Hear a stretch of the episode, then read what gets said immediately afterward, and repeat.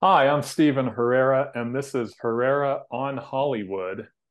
Today, I am interviewing Jeff Kwitny. Jeff is a director known for the sci fi film Illegal Alien, as well as the horror films Iced and Beyond the Door 3. In 1993, he directed the drama film Lightning in a Bottle which won the top prize at the Houston Film Festival. After a brief theatrical run, Lifetime Channel bought it and aired it 77 times. After directing films, he wrote for several animated television series, including Animaniacs, Road Rovers, Cow and Chicken, and Hysteria, which he conceived. In 1995, he won a Daytime Emmy Award for his work on an episode of Animaniacs, which was produced by Steven Spielberg. After his work as a director and writer ended, Jeff started a new career as a teacher. Jeff, thank you for taking the time to talk with me today. My pleasure. Happy to be here. So let's start by talking about how you started as a film director. Can you tell the story of, of how you started as a director? Uh, it's a long story, so I'll try to to edit the, uh, the you know we'll use film language here. I'm going to edit it down, uh, and it it started in college. Uh, well, I'll I'll even take it further back. When I was a kid, I had I had a an eight millimeter Brownie movie camera my dad gave me when I was about 11 or 12 years old. And I'd make these little short films with the kids in the neighborhood and, and, uh, fell in love with doing. I mean, I knew I was, I had a feel for it because I was obsessed and I would get these things cut together and then air them for the neighbors and little movies. So I had that in the back of my mind. However, um, when I went to college, I went to UC Berkeley here in California and majored in comparative literature and then ended up with a master's in English. But the time while I was there, I was taking film courses and learning how to edit and and uh, learned cinematography and worked on local projects. Um, and then when I graduated, uh, I joined a group of filmmakers in San Francisco, and we worked for about a couple of years, two or three years, making each other's movies. And it was during that time that I shot this short film um, called Illegal Alien. It was a, a parody of of um, of the film Alien, and a little story that goes with that. I mean, we really had a blast making it. I, I don't know if any people in your audience are filmmakers, they know what I mean. Filmmaking can be a lot of fun if you're just doing it, you know, for fun and not for a living. And so uh, we worked on this film. I was directing, and then we had about 10 people all pitching in, working for free. And uh, it, it turned out okay. It was a 22 minute film. But what I did was I knew the producer of Ridley Scott's film and um, I sent it to him in Hollywood. I was still living in San Francisco, and he got the film and he said, "You you need to come down here. I need to meet you."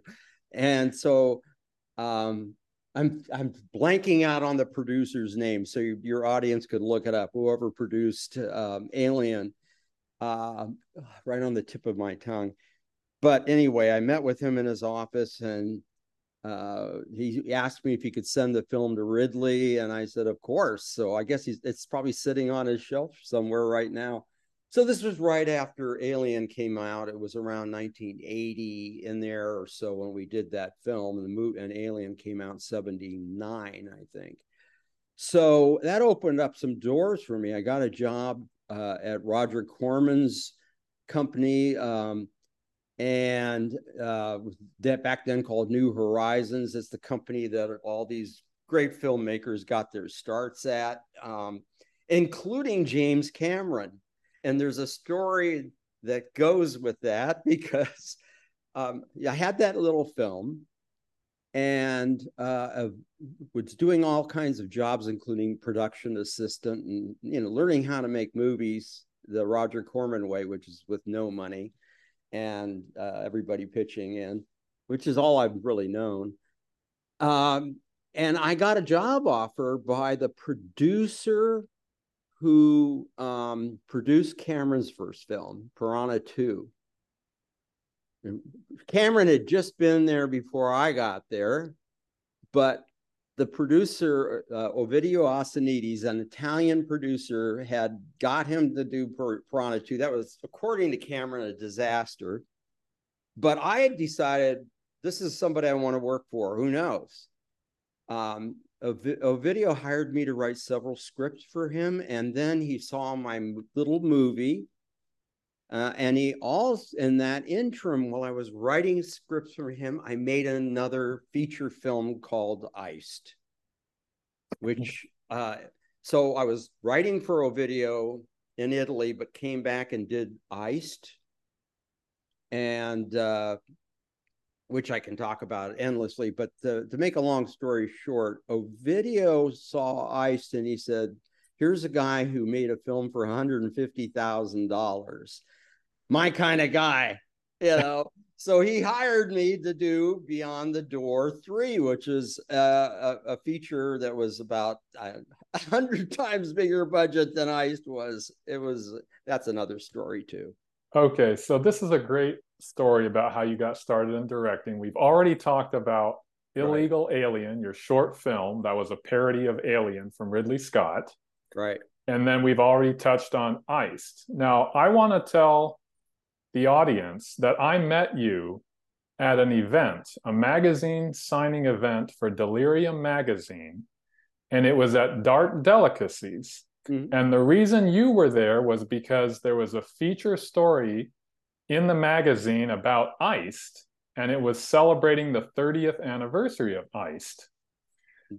So, Iced is a horror film with a unique setting Unlike other slashers, which take place on college campuses or summer camps, Iced takes place on a ski resort. And I know that the filming location was Utah. Can you talk more about the origin of Iced? Yes. Um, it's actually quite a story. Um, I, am not sure how I lived through it actually, but anyway, it was my first feature length film. And so uh, um, I met um, Joe Johnson, who was the writer of the script originally called uh, Blizzard of Blood, which I think is a great title. I wish we could have kept it, but that's another story. Uh, Blizzard of Blood.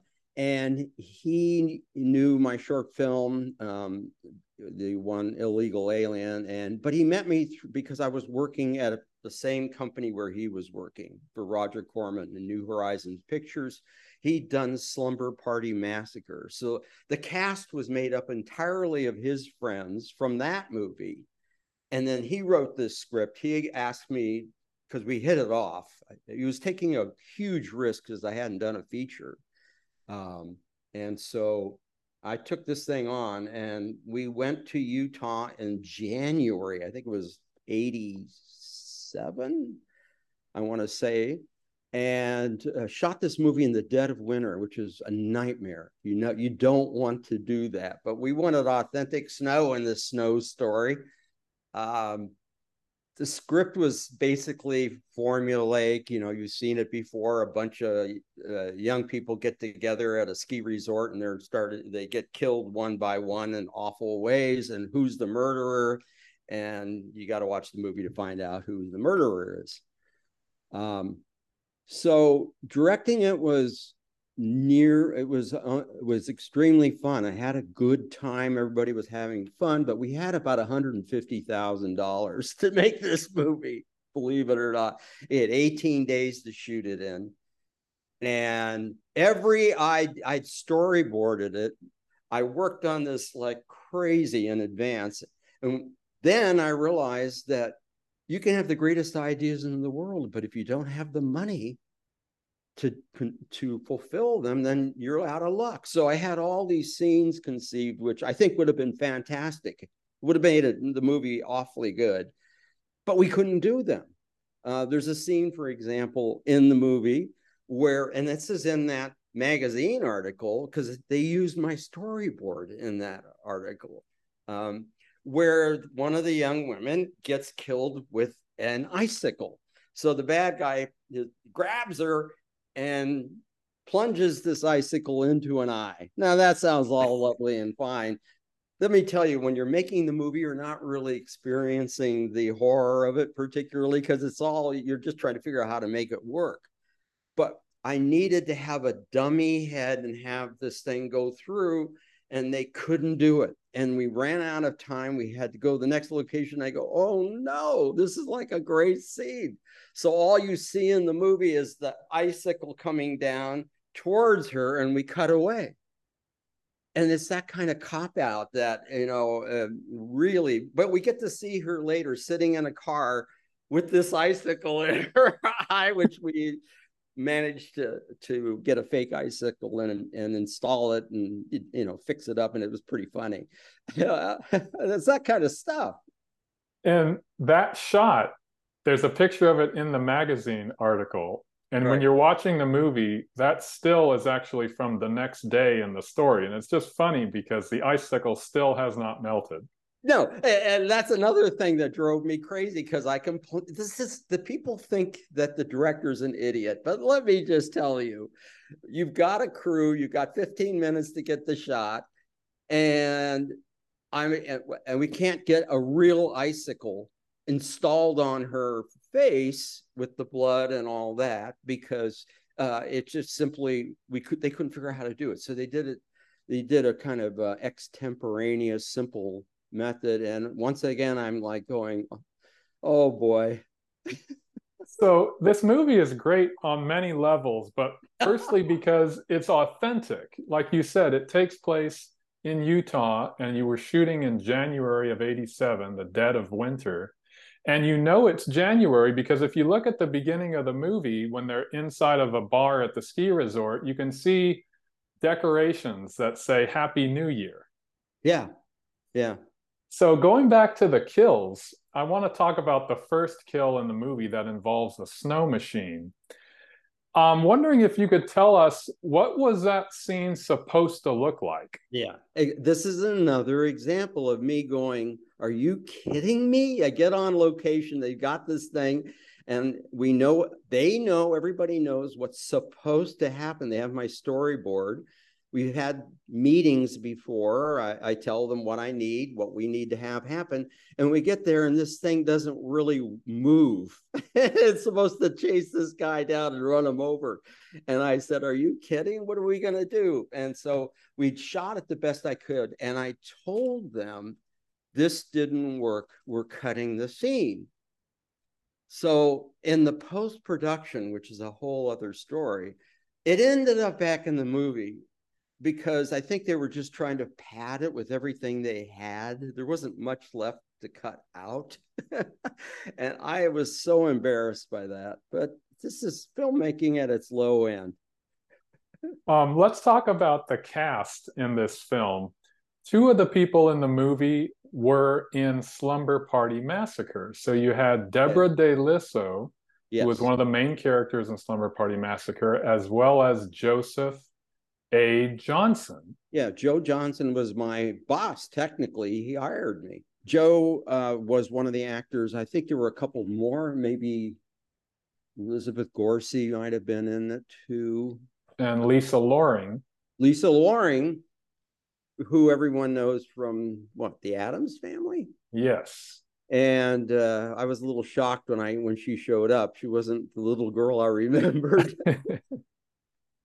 So, what was it like working with these actors? Many of them were new actors. Yeah, they really weren't experienced actors, but you know, none of us was experienced. This is my first film. Everybody working on it was a novice. It was not much more professional than the student film I had done uh, before. So, a little bit more involved. So, were some of the older actors or more experienced actors like uh, Joseph Johnson and Deborah De were they able to help lift the performances of the other actors? Did they get along well off camera? Yeah, um, I'd worked with actors in college and had um, done a lot of acting myself, took acting workshops. So I had some skills on hand to work with them. And yes, Joe was a great leader. He was uh, wonderful to work with, a nice guy, and and and, uh, and he really took them all under his wing, and, and and that's why I think it was a lot of fun to make the film because we basically I think we had more fun making the film than anyone's going to have watching it. Let me put it that way. um, I don't know. I think there's a okay. big audience. This film has become a cult favorite. I know. I'm fully aware of that.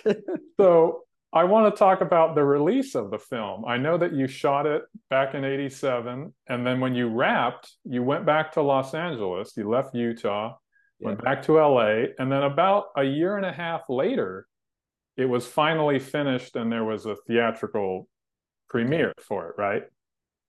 Yeah, well, no, let me tell you, there was a lot of drama involved, and it was kind of a sad scoot story, but it's fitting in a way because of the type of movie we made. But the executive producer um, and his produ- line producer partner got into some real trouble with uh, some of the other people in the company um, Joe Johnson was telling me a little bit about their problems of people not getting paid and this and that was going on. I got paid, so I was happy about it, but there was trouble, and uh, and this is a true story. The the one of the people in the company hired two hitmen to take out the executive producer. He was coming out of the, that very office that I've been in many times to go to his car and somebody shot him. And i'm not making this up. They shot him with a bow and arrow. This was actually crossbow. mentioned in the article. Yeah it's uh, with a crossbow. It's a true story. Last that i heard he was on life support. The eventually um, the people were all arrested the hitman and also the accomplices and the person who ordered the the killing uh, they all went to trial and i don't know where they are today. But what happened as far as i'm concerned was this happened immediately after we wrapped. And the the original film this is back in the days when we used film uh, was sitting in cans in park city utah i think. And um, meanwhile the two producers fled I mean, one was in the hospital and the other one fled. He disappeared. And so there were some people that hadn't been paid, especially the first assistant director. So he was holding the film for ransom.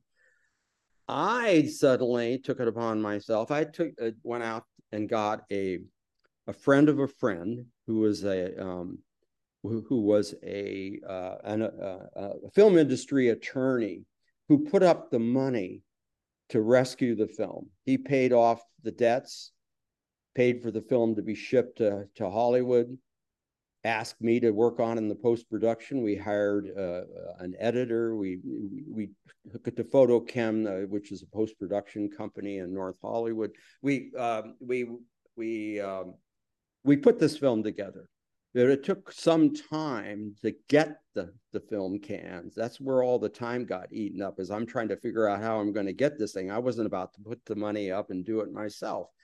I wish I had. I was uh, original part owner because of that, and I've never been paid. so they did they did a cast screening of it after you did the final cut, right? No, the I, I, you know, Joe disappeared too. He fled to Italy. Everybody concerned with that movie disappeared. Um, I lost touch with them. Nobody reached out to me. I, I think they were all scared, honestly, as I was some, too. And but we got the film put together, and the guy, his name was Michael Biber. He who produced this film ultimately sold it to Prism Entertainment, which is a kind of a, a video company in those days in the 80s. and it, it took off from there. So it never had a theatrical screening. Oh, okay. But it was picked up by Prism Entertainment and released on VHS. Yes. And since then, it has not had an official DVD or Blu ray release. No. And I really hope that a company like Vinegar Syndrome will release this title on Blu ray disc. Yes, they. I, I, agree. They've actually contacted me several times, and they they would like to make me a partner if I can get the darn original film, but we can't find it. Nobody knows where it is. Oh, so they have reached out to you. If I find that film, I'm going to be rich. okay. so now, now that we've talked about Iced, I want to move on and talk about Beyond the Door 3. Right. And that is a unique supernatural horror film about a group of college students traveling to Yugoslavia to see a local ritual. Uh, but there's more to it than that, and I'm going to let the viewers discover that. But this film was originally called Amok Train, and it was shot in Belgrade, Serbia and it features some genuinely creepy scenes aboard this train that's possessed. Can you talk about the origin of this film and some of the challenges? I'd love to. Uh, that was a big adventure in my life. It was really a considerably big production compared to Iced, and it was Iced ultimately that got me that job. Ovidio saw that, and that was when he, you know, he already knew me from writing for him I'd written a number of scripts for him, but when he saw that, he thought, well, okay. I pitched the original idea to him, and it was based on a Jerzy Kosinski novel called uh, The Painted Bird. And it was about a young man who goes, wanders into an Eastern European forest and finds himself back in the 13th century and and I like that concept. And he is it is absolutely terrifying what happens to him. It's a great novel. It's a wonderful work of literature. So Ovidio hears that and he says, Well, what can we do with that? And I said, Well, why don't we have a bunch of because I just done Iced, which was about a bunch of kids getting killed on a ski trip. I said, Well, why don't we have these college students doing a field trip to Yugoslavia and they go back in time there? and they they meet with devil worshippers and all that kind of stuff that you would find in a superstitious medieval village and he loved it because he'd made a fortune on the original beyond the door he told me the story on how he invested $150,000 on that film and made 25 million on it. So he's trying to wow. trying to duplicate that. Uh, the problem for me was that I wanted it to be pretty straightforward, real horror of going into another world of of um, you know of medieval thinking, you know that that barbarism that you might find there with backwardness, and that appealed to me. But he had just seen a movie called The Runaway Train. He says, "Well, we got to have a train in this because I want a train." And I said, How are we going to do that? it doesn't make any sense. Ovidio doesn't care if anything makes any sense. His he his movies are like your nightmares. They're just jumbled images and ideas that he doesn't care about explaining or making sense of anything. So I sketched out the original script, and then later on, another person, um, Sheila Goldberg, uh, wrote another version of my original script. But um, so he he said, "Do you want to direct it?" I said, "Are you kidding me? This would be so much fun." He says, "Well, I can do this film in Yugoslavia for pennies compared to what it would cost if we shot it here in Italy." Um, you know, you can get extras to work for a dollar a day there. They just don't have any union problems or any of that. And everything is so cheap. The hotels that we stayed in, and we got a steam train for a week. We could do anything with, would, would have normally cost a fortune. We got it for next to nothing. Um, it was originally called The Train because it, we didn't have a title. It was just a working title, title, The Train. Beyond the Door 3 was added much later when the film distribution company took it over and they were just you know capitalizing on another successful couple of movies um, so uh, it was really uh, quite an experience because at that time Yugoslavia was in the midst of a civil war. Um, there were demonstrations going all the time. There were uh, battles going on in villages, skirmishes. In fact, when we would go out to shoot on location, the local government gave us militia. These, these armed military guys would come out with machine gun nests, plant them around our location to oh. protect us while we were shooting. And that's amazing. how it was. It was amazing. Uh, and uh, I mean, I was pretty scared. It was pretty nerve wracking.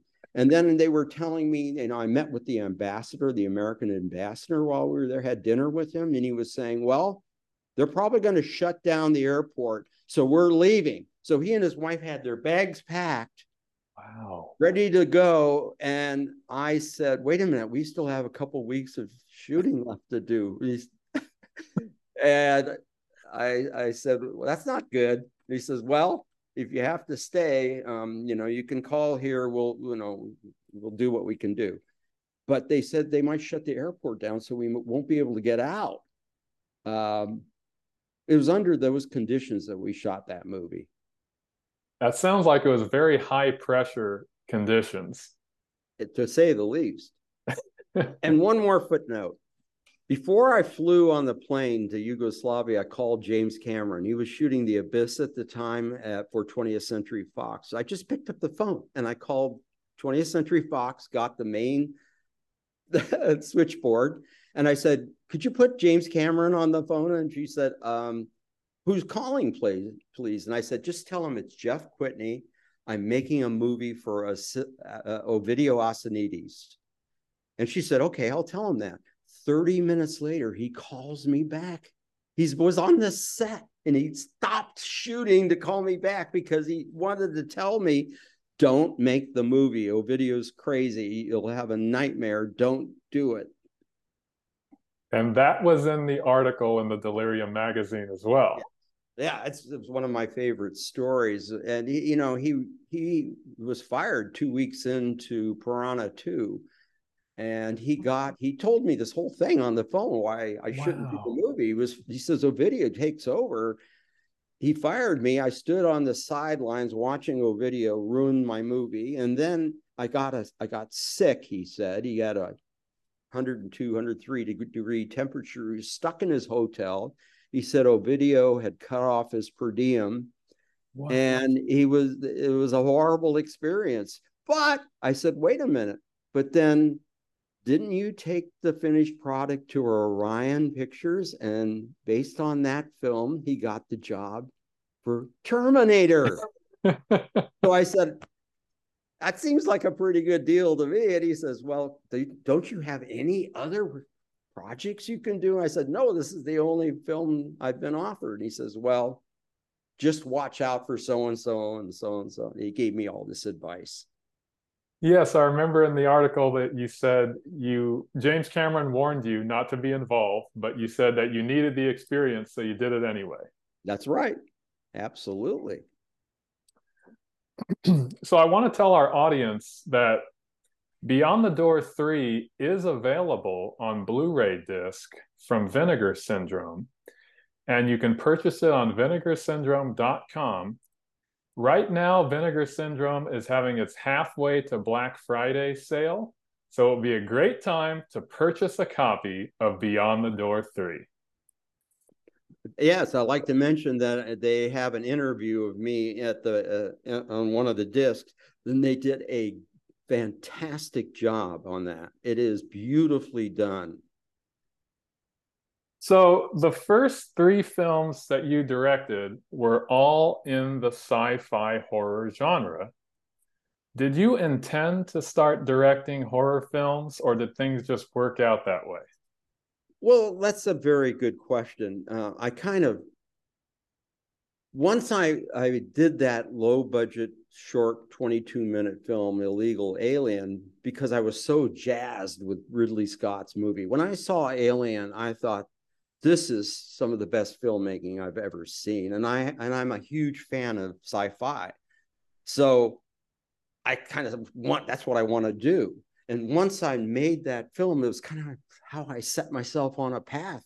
You know, it's like it. I started that that train moving and that, and I couldn't stop it.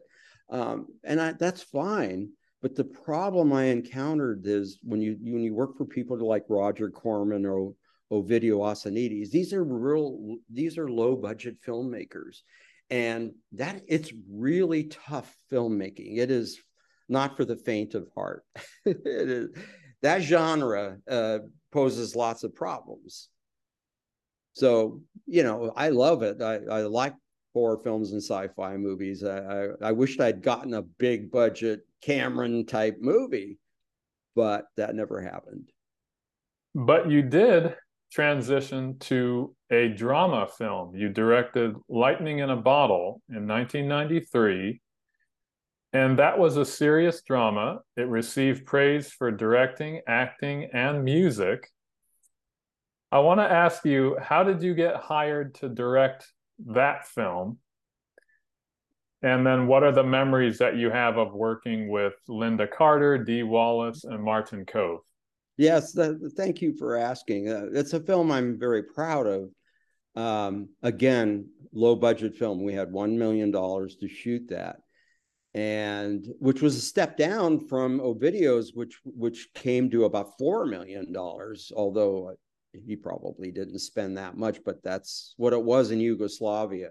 So um, the the the film was hard for me to get because I had only sci-fi film experience, and these people were not looking for a sci-fi director, but you know, it was one of those things where I was introduced to, to them from through a friend who said I could direct, I would be a good guy for this, and I really had to do some song and dance. I had to really convince them that I could do a serious drama and work with real actors and and instead of these young, you know, novice actors that I'd only known.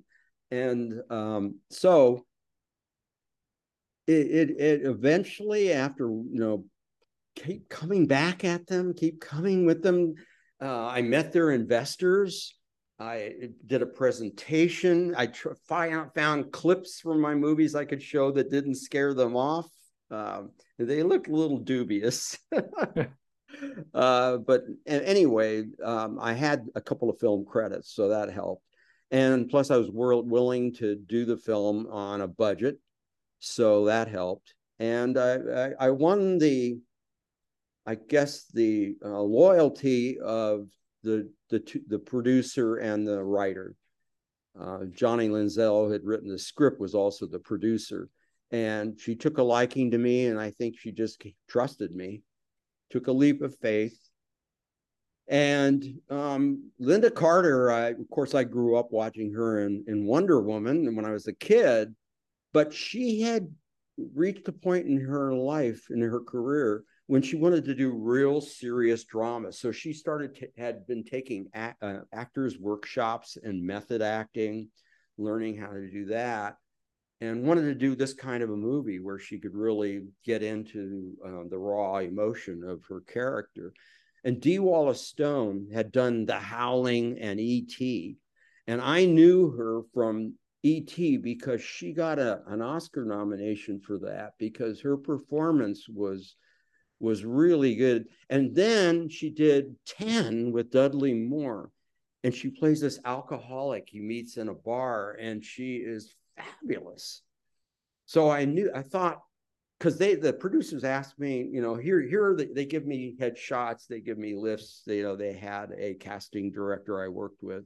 And I looked at that and I thought this would be interesting because I knew they were going to have Lynda Carter she was the, the reason they got financing. She was on from day one before I even came on. But I thought Dee Wallace Stone, who plays her her uh, her her foil in the film um, would be an interesting match because Dee Wallace is a serious method actress. She's into it. And I thought, well, this is going to pit two actors together. This is always a good thing because they're each trying to do their best, right? They're they're competing with each other to somewhat.